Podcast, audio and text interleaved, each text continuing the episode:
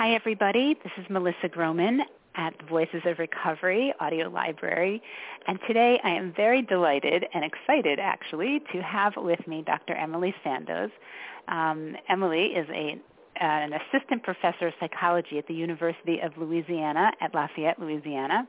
She's also a therapist who specializes in treating clients using acceptance and commitment therapy, known as ACT. Um, Dr. Sandoz is the co-author of Acceptance and Commitment Therapy for Eating Disorders, as well as Mindfulness and Acceptance for Bulimia.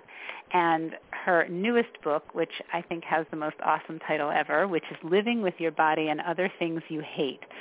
So that title just grabbed me right off the bat, and I'm so excited, Emily, that you agreed to be here and share um, share your knowledge and your experience with both body hate and ACT because um, I think that both of those things are so relevant to my listeners. So welcome and good morning. Thank you so much. Good morning to you. Would you start off just by telling us a little bit about your own story and your own research um, as it pertains to body hate? I know that um, that is one of the things that you particularly mo- you were particularly motivated by in terms of getting started on on the topic of body and food. Absolutely. Um, you know, when when when I first started doing my own research uh, in the psychology department, um, where I went to undergrad, I was um, was really motivated most by eating. Um, I actually started, like like I guess the study of body image overall. I started doing my research in the area of eating disorders. So initially, I was really only interested in body image as it related to disordered eating. Um, I, as a young person, I was involved in theater and performing arts, and, uh, and there would be these beautiful actresses, um, you know, just beautiful, beautiful young women who I would watch in the dressing room and felt kind of humbled by their beauty. You know, I mean, really gorgeous women and uh, I would watch them in the dressing room sort of pick themselves and each other um, apart, and uh, and certainly struggled with uh, with more than one um, you know sort of episode of eating um, issues and, and those kind of struggles. So initially, my interest was really in that. Um, as my my experience grew though in graduate school, and I started seeing you know lots of different types of clients, um, what I came to understand is how um, easily um, people could come to hate their bodies, um, all the sort of different ways that, that that could come up and all the different ways that it could manifest. Um, you know, that, that it didn't, it was sort of easy to see how hating the way that your body looked could cause you to sort of seek men in a way that was unhealthy and that, that um, interfered with your life. Um, but I also notice, you know, things like people's intimacy would be disrupted. Um, you know, they might not want to be um, touched by other people. They might have trouble speaking in front of people. Um, you know, it might influence their life in any any number of domains. Um, and that to me was really, really intriguing um, over the, the next probably six or seven years of my development as a therapist and as a researcher, I just became more and more broadly interested in the idea of how difficult it is for us to really live in peace with our bodies, um, that being sort of the ultimate goal, you know, um, not necessarily, you know, opposite of hating your body, I don't think is, you know, thinking that you look beautiful, thinking that every piece of you is perfect exactly like it is, or always being excited about the way that you look or the way that your body works. Um, are the things that it's been through, um, you know, and, and uh, that can be injuries or illnesses or traumas you know, I don't think the opposite of hate is always being overjoyed with the body you you were born with and live inside of. Um, That's so opposite because I think that a lot of people think that either you love your body or you hate your body. The concept of peace is so hopeful and so healing. Yeah. Yeah, you know, and and it's I think it's sort of like it, it's sort of like having a relationship with another person. Um, it's the way that that I talk about it a lot. It's it's it's you know you don't the people that you love that you really love you know you just accept them. It doesn't mean that sometimes you don't want to shake them and say be different. It doesn't mean that sometimes you don't want to go, come on, this is not what I need from you right now. It doesn't mean that there aren't pieces of them that, man, if they would change that, would make your life so much easier you know, but you love them anyway. Um, and you might not make efforts to change those things. And some of the things you do make efforts to teach them. You know, also do some couples work. And there's a lot of teaching people to teach the other person to be, you know, what they need and to offer what they need. You know, so so you know, I think that loving your body is the same kind of thing. It's can you can you live and love um, in peace? Um, and that doesn't mean that you're always you know, happy with it. And that doesn't mean that you don't sometimes feel sad or regretful. And that doesn't mean that you can't uh, feel and mourn for the, the traumas that your body may have experienced um, or the, the functioning that you may have lost. Um, you know, and that can, again, it can look all kinds of different ways you know, work with people with chronic pain. I work with people who have, um, you know, sexual trauma in their history. I work with people who have gender identity struggles. In addition um, to to work that's around bodily appearance um, and eating, and and I think that's really what led up to um, me writing the the last book, um, the Living with Your Body and Other Things You Hate. It's just the universality of it you know, trying to explain to the publishers this is not another eating disorder book. Right. This is for anybody. and uh and you mentioned the title and that was that was a big fight, you know? It was like, Hate? Really? I was like, Yes, hate. I'm not hate. this is not me being melodramatic, you know. No, hate, you know. Hate and real pain, pain in that absolutely. hatred, you know. And we oh, really attach absolutely. to it and to the idea that you know somehow and i was going to ask you this like why do we hate why is there so much body hate? I mean and really for for women especially and i know there are men also who really are in the trenches of an eating disorder there's a real belief that that body hate is just it's it's actual it's an actual fact. And it's also uh, it's also um, the idea that through hating the body, through that real experience of hate, that that's what's going to heal you and protect you. Yeah. Yeah, I mean, I think that's a wonderful point, Melissa, because that's, I mean, that's where we end up getting really stuck. You know, um, when when we struggle in those ways, I think, you know, we end up getting really, really stuck in the idea that that hate is what's going to save us. You know, that that war, that fight against our bodies. I mean, we position ourselves um, you know, in conflict with our bodies. And these are things that must be sort of wrangled in and punished and almost right. as if if we sort of trusted our bodies and let our bodies, you know, be as they are, that they would betray us. Um, and I think that that's some of some of what's in the core. I mean, you know, having a body is hard.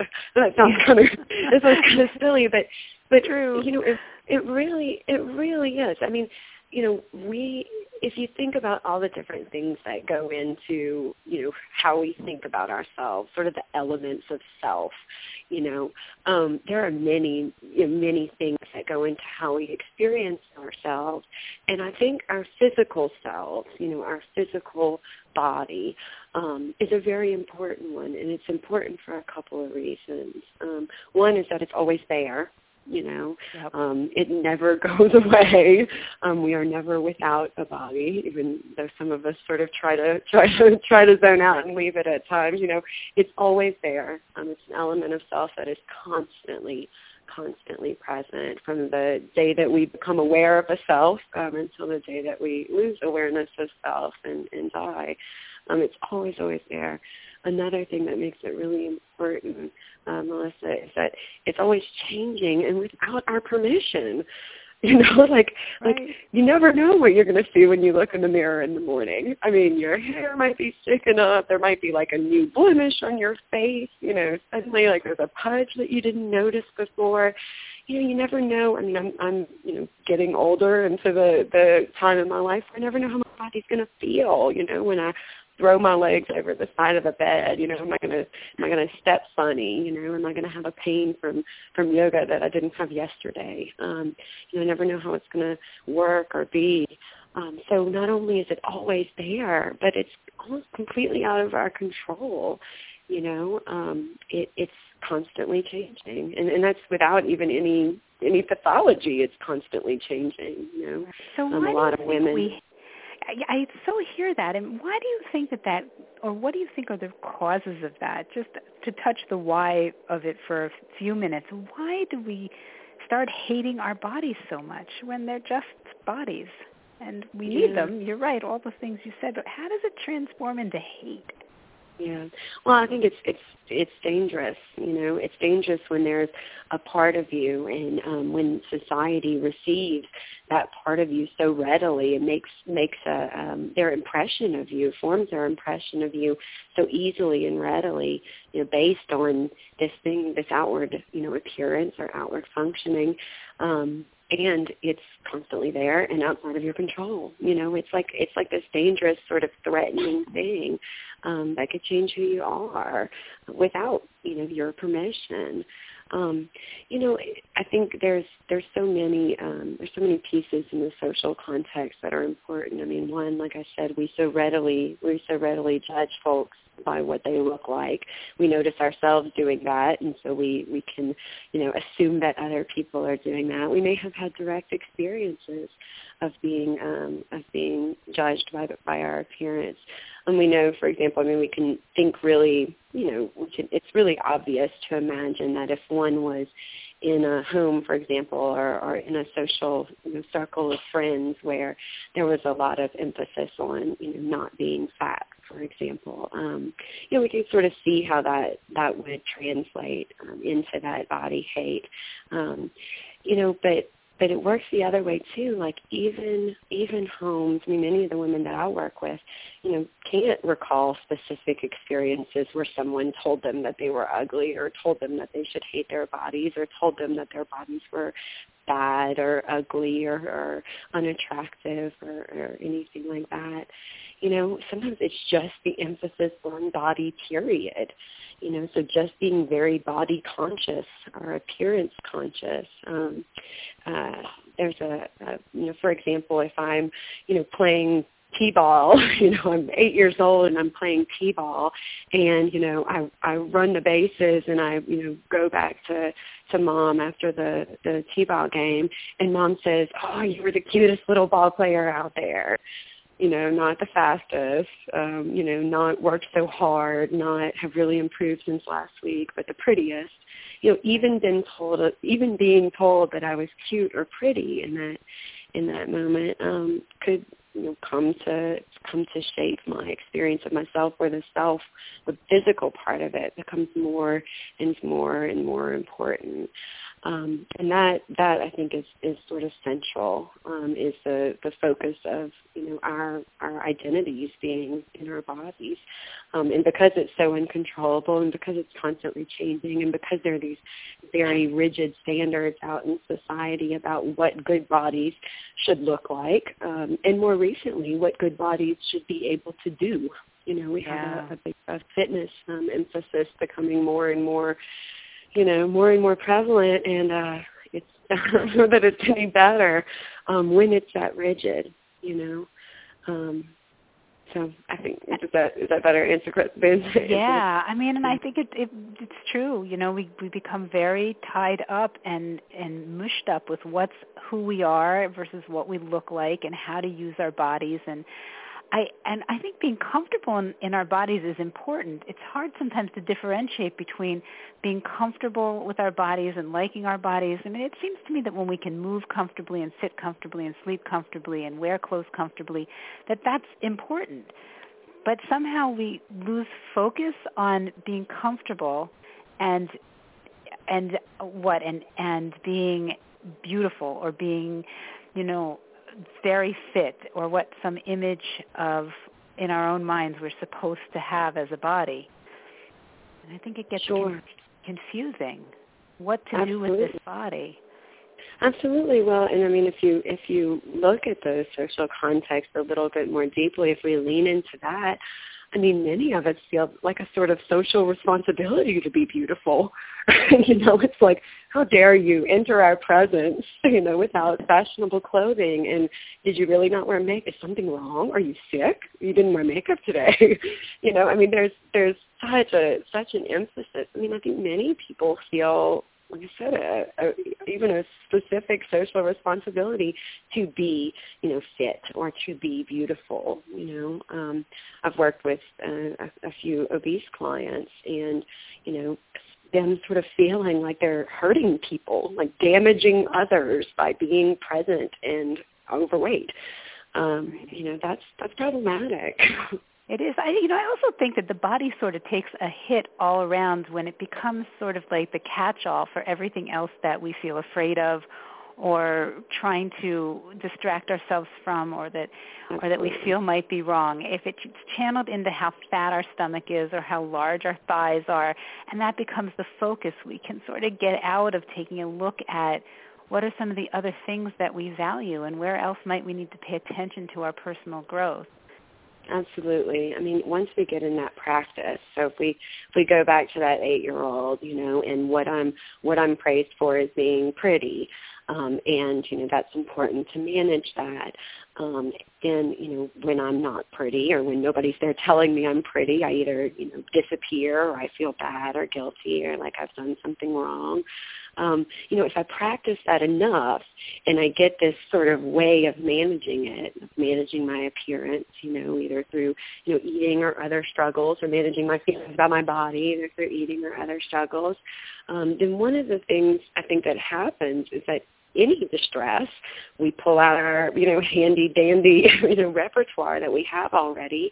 In some cases, a, a sort of growing, you know, disordered eating repertoire, you know, we come to apply that everywhere. So our body comes to stand in for ourselves, you know, our disordered eating or, again, you know, whatever the dysfunction is comes to stand in for our sort of coping that we would um, hopefully be developing during this time. So yeah, if I get an F on a math test, I'm fat.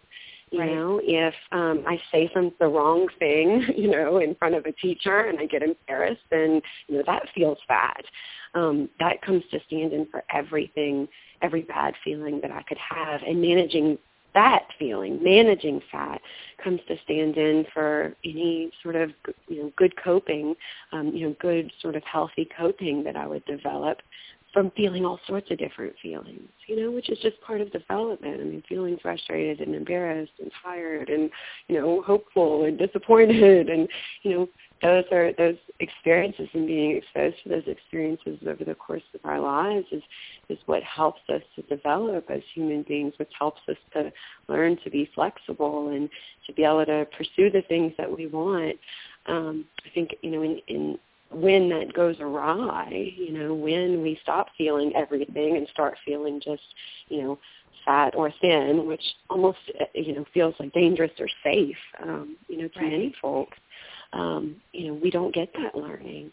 And we don't get the learning on either end. We don't learn how to be with all kind of different feelings and to have all kind of different feelings. We also don't learn that other piece of, you know, living our lives in a meaningful and, and purposeful way. I think for many people, being thin stands in for, you know, purpose um, and meaning and, and the kind of, you know, deeper things that, that we're gratified by in life um, you know, it's, it's, it can really rob you. I mean, this hatred can come to kind of fill up your whole life um, to where it, you know you're making choices that serve that monster and serve that war that you're at with your body, instead of you know the things that that would really be more important to you when it came down to it. Yeah, and you know, in your book, I see that you talk about freedom, and maybe this is sort of a, a segue question into the um, subject of ACT, which is, you know, a lot of the young women that I work with at certain stages in their eating disorder, and even when they're more well, really do believe fundamentally. It's a thought that is just absolutely fact to the mind that you know anybody who's having a conversation like we're having about all the different meanings and possibilities of body hate and is they don't they don't understand. They don't really get how absolutely atrocious and awful their body is, or how absolutely crucial and important it is to have a smaller body, and that that is really the most important thing, and that if they give that up, they would be completely unsafe and that the fact on the ground is that they have a horrible, hideous body and parts of their body are awful. And anybody having this kind of a conversation simply doesn't get it. And that thought is a fact. So what, mm-hmm. A, what could you say to that? And B, how does ACT come into this conversation? Yeah. Well, you know, I think the the what to say to it, um, you know, is I guess it depends. It depends sort of on the context. You know, I mean, when somebody that I'm working with is very sort of firmly in that in that place, you know, and really feeling that stuckness around that that thought you know really feeling how how much that thought can sort of swallow everything else up. And then sort of looking at me as like sort of being on the other side of that thought like you know and uh, like being on the other side of a mountain trying to be like hello you know um in, in that moment you know, my goal is really just to to hear it, you know, to try my best to be with them and to feel sort of the size and the monstrosity and how easily that thought comes to dominate. You know, it's it doesn't really um in my approach and, and this is consistent with acceptance and commitment therapy, it's not really about you know the the rationality um, or the verifiability of the thought. You know, it, we don't really we don't really go after how true or untrue that thought is. I mean, in the moment that the thought takes over, it's all there is, so it doesn't really matter if it's true or false. Um, and people can get just as stuck on very, very true thoughts, um, you know, as as on very, very false thoughts. So different from um, some other cognitive behavioral approaches that really go after, you know, the truth or the veracity or, or rationality of that thought. You know, in ACT, um, what we try to do is just sort of make room for it. Um, it's almost like if you could imagine that what happens in those very stuck moments when we have these very rigid thoughts is that that thought gets bigger and bigger and bigger in our consciousness until it sort of swallows everything up. You know, we are not, you know, hearing the birds sing. We're not feeling loved, you know, by the people around us. We're not noticing, you know, anything that's not related to that thought. We might be limited, for example, to the feeling, you know, the sensory experience might be limited to like the way our clothes feel in our body. You know, do my pants feel a little tighter today? Can I feel, you know, my skin touching in any areas? Um, you know, am I hungry? You know, do I feel hunger pains? And is that, is that is that good in this sort of world that I get stuck in? You know, so what we sort of do is say, okay, well, that would be what we call um, cognitive fusion. You know, when those sort of thoughts dominate it, dominate in that way, and the way that we would try to approach that or, or try to try to address that is not by changing the thought itself or going after it. That would be like moving a mountain or trying to blast down a mountain. Um, and these things are these things are tight. They're well in there. And instead, what we're doing is trying to make make room for it. So actually, being able to hold and experience that thought being able to feel all the feelings that come with it. You can almost imagine, you know, expanding, you know, your consciousness or your mind or your awareness, whatever word works for you, to where there's room for that thought to be there, you know, that to be there. And then also any other thoughts or feelings that might be showing up there. You know, so with this, you know, with practice, what we can learn to do is, and what we can teach folks to do, um, is to have the thought you know, to notice the thought, to notice that it is but a thought. It is a painful thought. Um, it is a thought that is, you know, sticky and rigid and feels very, very compelling, and yet we can have that thought and not have to do anything about it. You know, I can have the thought that, you know, my body is truly hideous. Um, you know, I can have all the thoughts connected to that. I can have the thoughts about if I could just do this, then I could finally be free from this. And all the thoughts attached to that. And it can be huge and, and you know, big and sticky and rigid. And can I have that thought and still live my life in service of something more? You know, in service of, of something that, you know, that, that may be more invigorating, that there may be more life in when I, um, Im- when I yeah. Sorry, go ahead. Mm-hmm. That implies that somewhere underneath that thought, we would have a greater thought or a value system that says, hey, living in service of or um, at the mercy of body hate, for example, or of the thought that my body's atrocious. That's not actually how I really believe a life should be lived. That yes. somewhere we must have an idea that our value system isn't to live in service of those thoughts. And you know, Melissa, we we go less after the the belief or the idea about it, and more in terms of you know what what if um, or would you be willing to try and i do and i i am working from you know the position um, or the assumption that you know that's not ultimately what anybody wants you know that that nobody wants to have on their tombstone you know finally got down to ideal weight. you know? Right. I mean, that's not that that's not what we want. You know, what we end up getting stuck in is as soon as I can take care of this, then I can live my life.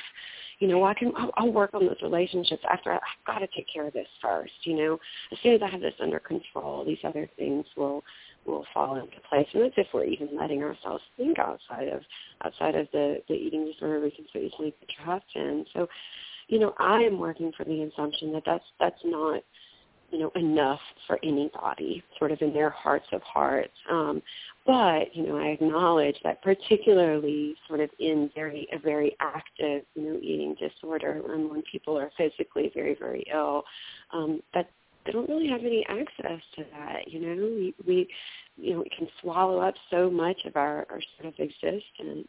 So you know, in those moments, you know, what we try to look for is is not so much arguing, you know, but couldn't you have more, or can we change the belief about, you know, what's really important, and can we, you know, refocus, you know, or anything like that.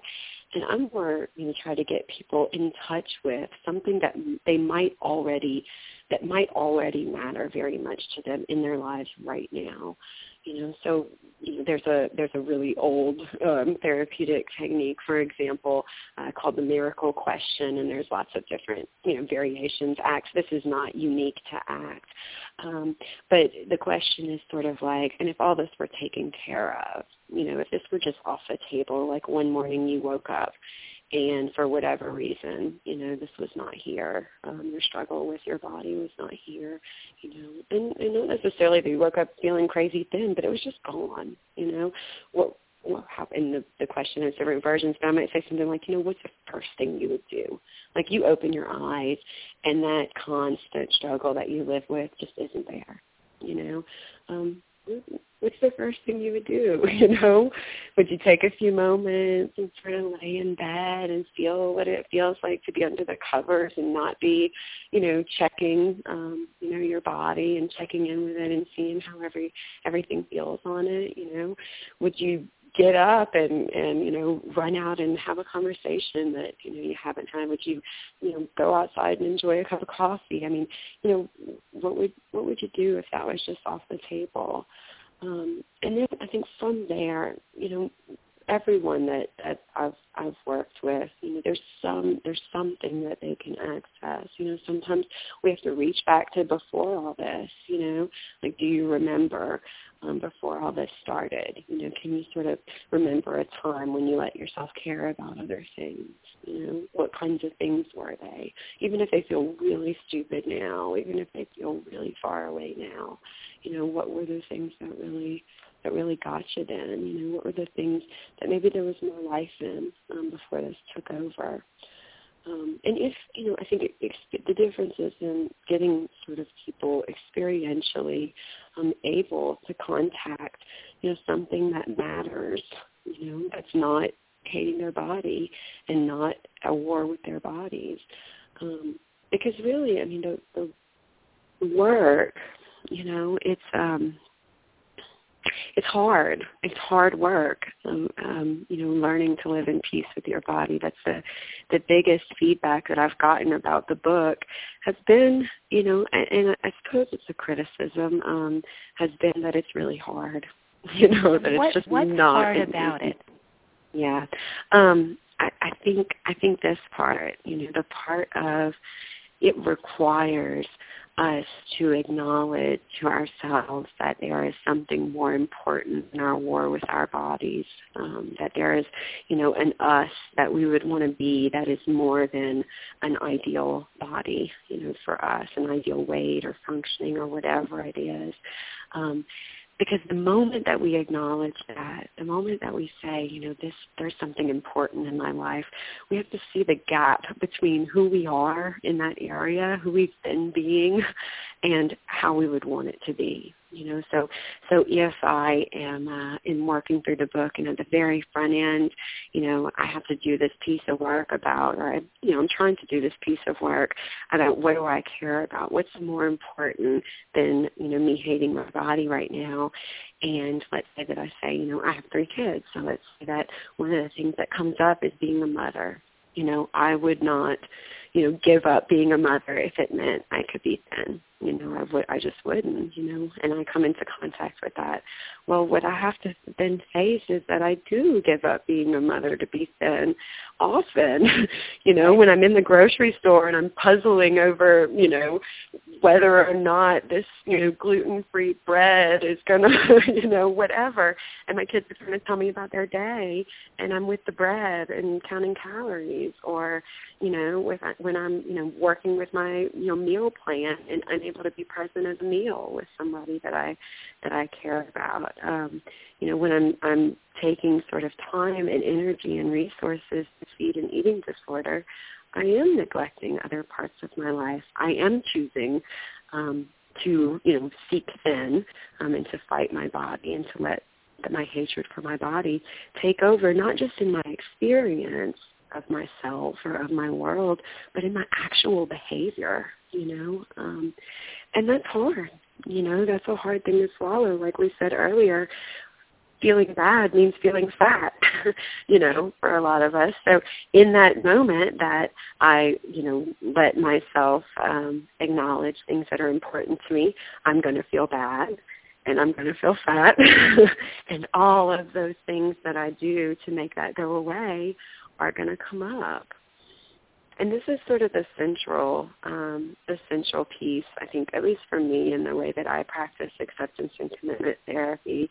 It's really based on the idea that any struggle that we have, any psychological struggle, is really grounded in an unwillingness to feel our, the way that we feel, you know, an unwillingness to sort of have tough feelings, um, and a pattern of engaging in behaviors that don't work when we're trying to get rid of those feelings and that uproot any sort of meaning or purpose that we have for our life. So we get so caught up on managing our stuff, you know, in this case our body stuff, that that becomes more of our life than, you know, who we are more broadly and the other things that are important to us. And that that costs, you know, that has real significant costs and it becomes a sort of cycle because as our lives become, you know, have less and less meaning, that battle with our bodies fills up more and more and more of that space until we're left in a place where that's that's what our lives feel like, you know. Um I mean, many of the, the folks that I've worked with in an inpatient unit, you know, ends up coming in from that place of well, this is all that matters. It better be all that matters because it's all I've spent any energy or, or thought on for you know, years sometimes. Right. right. And shifting away from that can seem so foreign and so maybe even disorienting. Absolutely. Um, I mean, it can feel like dying. I mean, I think, you know, if if if this has been what's clarified all of your actions and all of your self-regard, if it's all been around your body and you're keeping your body in line, you know, managing your thoughts and feelings about your body, you know, in this war, you know, it can feel like being erased. And then somebody's suggesting that there could be more, um, and that, you know, there could be things that are more important that you've actually been, you know, ignoring this whole time. I mean, you know, it, it can feel like dying. It can feel worse than dying, you know, because at least with dying you get some relief. Um, you know, it's, a, it's a hard thing to sign up for, and I think that's the feedback around the book has been, you know, that it's really this is really work. This is not a feel good self help book. this is not a, you know, this is not a, it's not affirmation, you know, it's not you're, you're beautiful and wonderful and I'm to teach you how to, you know, feel great about your body no matter what it looks like. Um, you know, it's, it's actually sort of no matter how you think and feel about your body, I'm to teach you to live in service of the person that you want to be. Right and it's it's a different concept. It's not again not you'll always feel good. It's how to feel and continue to be in service of something more meaningful to you and not be in service of something that's just what repetitively destructive to yourself and painful. Yeah. so let me switch gears on you just for a minute and see if you could help um, help me and help listeners understand how might one apply ACT to obsessive thoughts about food and food compulsion. You know feeling like you have to eat it and you know the urge to binge and and how to deal with those thoughts and those feelings in the context of ACT mm-hmm. Um, you know, with ACT, we, we sort of break it up um, in a couple of different ways, the key components. But, but the, the piece that I like really um, a lot is to think about it in terms of three components, and two are really relevant to your question. So the three components would be, you know, being able to be present and aware, you know, centered and aware and, and there, present um, being able to open up to your experience. So we talked earlier about defusion. The other piece of that would be acceptance. And then the third piece, you know, from that centered accepting space, then taking actions towards the things that you really want in your life that you're sort of rebuilding in active recovery. Um, so, so you know, as far as how to deal with those you know, really obsessive, intrusive, you know, compelling, very yeah. compelling thoughts around food or demanding. Absolutely. Um, you know, what we really focus on are those those two those first two components, you know, being able to be really aware. So and even though every part of you says, you know, don't pay attention to this, you can push it away, you know, you can shove it down, you can turn away from it. You know, once you identify that it's problematic, I mean, that's a lot of what people try to do is that's a bad thought. Just don't have that thought. Um, and we know how ineffective that is. So teaching people to be, be very, very present and aware of those thoughts and the feelings that come with them, be aware of the situations in which those come up, um, you know, any sort of triggering uh, situations, for example. Be aware of the emotional context, you know. Um, did I just get, you know, a bad grade on my math test and now all of a sudden I'm hyper aware of, you know, the the elastic on my underwear, you know. Right. Um, so teaching people to be very, very present and, and doing a specific practice around that ACT as an experiential therapy. So not just explaining, you know, being present is important, but actually practicing in the therapy room, um, practicing, you know, mindfulness or, present moment attention. Um, and then the next piece being, you know, as you become present, difficult stuff comes up. right. you know, um, and so as those difficult things come up, you know, can you open up to those? You know, one thing, one uh, sort of analogy that that I draw is, you know, early on in behavior therapy, we had exposure. You know, whether it was systematic desensitization or flooding, we have we have for a long time had these exposure-based technologies. Um, and then, um, you know, Barlow sort of made big strides in introducing interoceptive exposure, where, you know, we pay attention to the, phys- the sort of internal states, you know, the physical um, things that uh, or experiences that often accompany panic and really sort of pushed exposure to the limits there with, with physical experiences. In ACT, we're suggesting or promoting an almost exposure-based approach to internal experiences that are like thoughts and feelings, you know, not just the physical internal experiences, but to the thoughts and feelings. So those thoughts are very, very important to our work, not because we're trying to make them go away, but that in therapy we're actually, from an ACT perspective, trying to elicit them and make them present so that we can practice being with them and not engaging in the problematic behavior that comes with them. So in the same way, if I have a client that's, you know, struggling very much with um, you know, cleaning behaviors, you know, I might actually elicit that and do it on purpose, put them in a situation where they are contacting germs or they're choosing to contact germs and not engaging in their safety behaviors around that, not trying to, you know, prevent it or fix it, but simply learning to sit with it.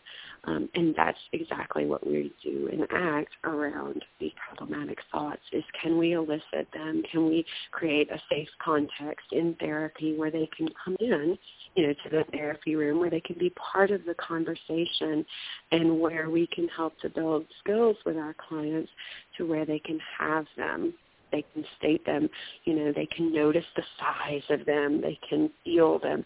It can take all kinds of different shapes. It can be, you know, people think about mindfulness meditation. There's certainly people in ACT who do mindfulness meditation. Um, it can be things like physicalizing exercises, you know, where we say if that, if that, you know, compelling thought, you know, if that had a color, what color would it be? How sharp would it be? Would it be like a dull throb? Does it have a sound? You know, um, you know, anything that allows us to interact with it in a way that's not just trying to get away from it or listen to it, you know. Right, and the um, more you know, it's out, the easier it becomes to be with it. The less it's sort of like taking the punch out of it. Mhm, while. Absolutely. Right? No, I think that's a great way of saying it. You know, it's like we might be able to still notice like, oh yeah, there's some there's some old pain there, you know, but can we experience that old pain? And then a lot of times, you know, with a lot of these very rigid thoughts that we have, you know, as the work continues, we notice more and more vulnerable layers sort of underneath the initial thought. So the, you know, the initial thought may be very body related and very, you know, um, focused on the physical, this manageable piece, this piece where I feel out of control, but I can engage in these behaviors to make me feel in, under control or in control rather. Um, eventually, I think we end up dealing with exposure or, or defusion um, or acceptance, you know, whatever term you want to use, to deeper and deeper layers of those. So, you know, it may actually be I am fat, maybe standing in for, you know, I am inadequate or I am unlovable or I am worthless. Um, so the work, you know, continues sort of in, in intensity in the same way that we might have, you know, a hierarchy from looking at a picture of a snake to actually handling a snake with someone who has a snake phobia.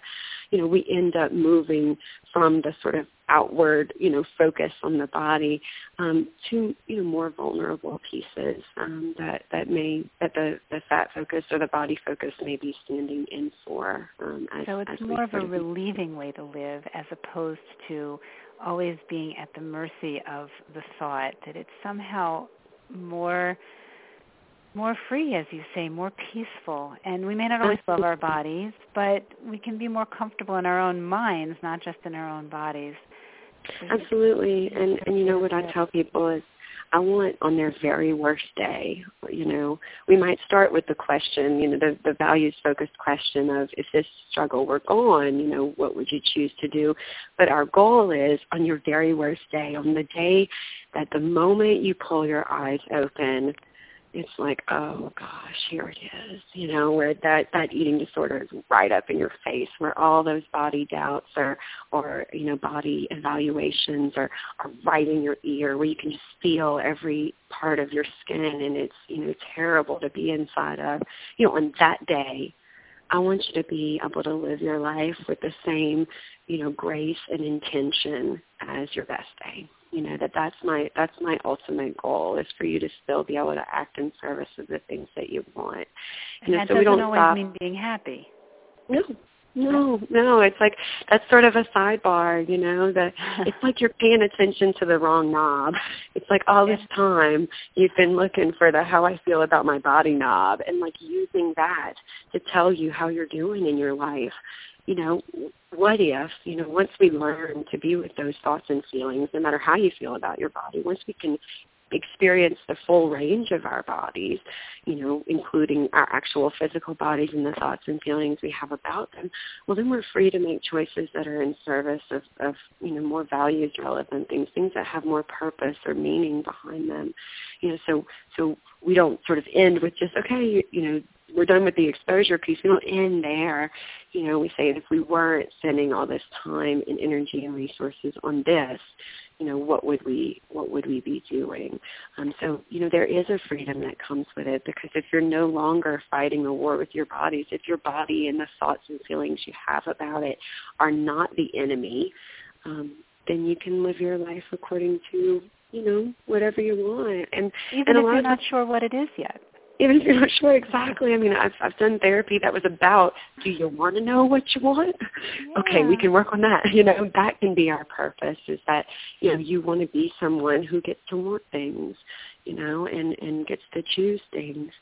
Um, you know, I, I, oftentimes with folks with um, disordered eating struggles or, or proper eating disorders, you know, they they're starting younger and younger. I mean, in my practice, I'm seeing people, you know, who are coming in younger and younger, and one of the problems with that is all that time that you spend figuring out who you are and what you want, well, they sort of missed that, you know, because they were maintaining an eating disorder. They were sort of taking care of developing this whole other thing, not them, but this eating disorder. And um, you know, a lot of times you have to start really early, like the kinds of questions that we see, you know, ten year olds starting to answer about who am I and what do I want and what am I about. Um, and uh, and you know, another thing that comes up is when you're sort of in that rigid place of, of linking to you know, to the body and letting that stand in for yourself, it can be very easy to let something else stand in for yourself, you know, so watching that pattern and helping people to see, you know, how easy it is just to slip into some other rigid pattern, um, you know, some other thing that can kind of tell me what to do, you know, and how to be. Um, it's, you know, it's, it's quite challenging, I think. Um, but I also think that it's, it's, it's the change that happens, whether people are doing ACT, and, and this I guess is kind of controversial, but I think um, my just personal opinion, um, although there hasn't, you know, there's not a lot of a lot of research in this area yet. But my personal opinion is that when people recover, you know, let's talk about eating disorders specifically. When when people recovery co- recover and show lasting recovery, those those gains are maintained. You know, I would guess that what they learn to do is, you know, what we try to target and ACT. That they learn body image flexibility they learn to be with their bodies, to be with their experience of their bodies, to be with their thoughts and feelings, and to have those even as they are able to sort of move about their world and serve things that are really important to them. You know, that, that, that they learn to live with intention no matter how they're feeling about their bodies. Um, and I would guess that even when people aren't doing acts, that that's what changes when people get better. You know, there's yeah. there's lots of ways to come at it. That's very hopeful. And on that note, I think we're going to have to wrap up, even though I have um, so many more questions for you that I would, you know, love to hear your thoughts on. But I, um, I just appreciate so much all of your thoughts on on body and body hate, and especially on ACT. I think that it's such a meaningful contribution to the world of healing, and I myself am interested in getting the word out about it. So I'm really um, grateful that you've given us such a good introduction to it, and I hope it will pique the interest of um, of my listeners. Great. And I just want to thank you again and ask you if anybody is interested. I'm going to um, post your um, contact information next to mm-hmm. um, next to the audio. But is there a website? I'm looking at Camellia House. Is that the best place to have people contact you through? Sure. So the the there's um, the email address um, I can provide for you and a phone number. Um, you know, email is probably the best way to sort of go back and forth if people have uh, questions about the work or are looking for other resources or, or anything like that. Um, you know, mostly we handle clients through the Camellia House. Um, and, you know, the books and other resources are all available on New Harbinger. Um, but yeah, email is probably the best way to okay, get and me. email through Psychology Today maybe is a good way to reach you because I know you're sure. on Psychology Today and that works pretty well. Absolutely. So you are findable. And your yep. books are definitely findable. And um, again, such an awesome title. I love the title. And I think that such positive hope towards relief that we can live a meaningful, good life much more peacefully, even when we feel hatred. and sometimes the hatred gets better. Yeah, absolutely. Thank All you right. so much, Melissa. Um, you are most welcome, and thank you. And I am going to sign us off now, and thanks everybody for listening.